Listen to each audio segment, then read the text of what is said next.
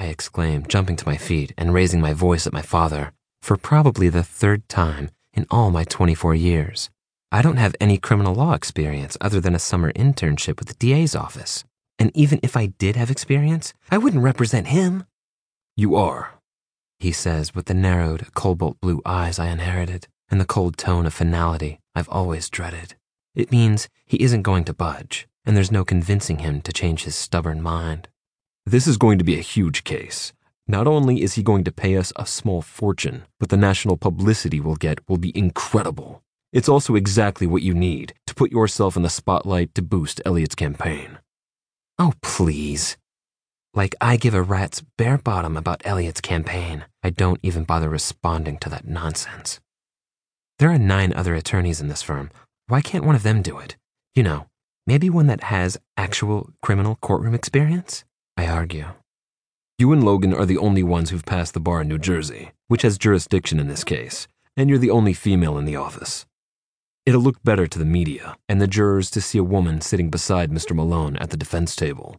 Don't worry, Ryan will carry the brunt of the load. Oh no.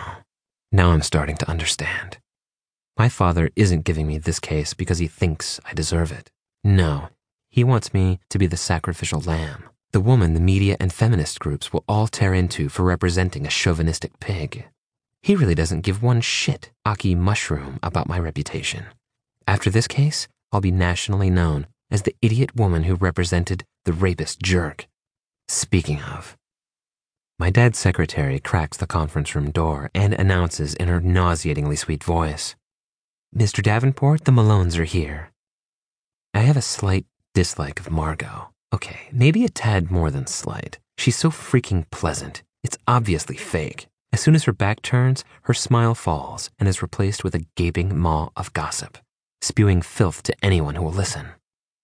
Show them in, my father instructs her while straightening his blood red tie, the color appropriately representing his strict conservatism.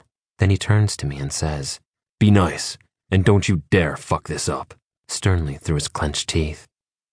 I make an attempt to ignore the knife sticking out of my chest from the second half of my father's directive, and instead try to come to terms with the idea that he wants me to be nice. Be nice to ruthless, cocky meathead who thinks that since he's all rich and famous because of a brutal, barbaric sport, that he has the right to do whatever the heck he wants with women and get away with it. Maybe my uncle will hire me if I get up and walk out the door. Sure, it'd be tedious work filling in blanks on templates for old people, but at least I wouldn't be stuck working with an actual, hardcore, violent criminal. An older man, looking roughly in his 50s with shaggy black hair and a beard sprinkled with a dusting of white, steps into the conference room first. The heavy bags under his hazel eyes and his deep frown lines make him look tired and highly annoyed. I paste on my fake smile and reach across the conference table to shake his hand. Mr. Malone, I'd like you to meet my daughter, Page Davenport. Page, this is Martin Malone and his son. I'm sure you'll recognize Jackson Malone from his outstanding MMA career. My dad says when he makes the introductions. Nice to meet you. I lie as I hold up my hand to the older man. Shaking it, he gives me a polite nod of his head while assessing me. He's not looking at me in a creepy, sexual way, but his eyes are narrowed and his crinkled brows meet, making it obvious that he's asking himself, is she really old enough and experienced enough to represent my son? Of course not, and everyone in the building knows that. My curious eyes finally dance around the older man to the one standing behind him. The spacious conference room that can easily accommodate 10 ego inflated attorneys suddenly feels too small. Intimidating doesn't even begin to describe the vibe this man is putting off. He practically comes with his own flashing neon sign over his coal colored pompadour cut that says in big, bright letters, Danger, stay back at least 100 feet.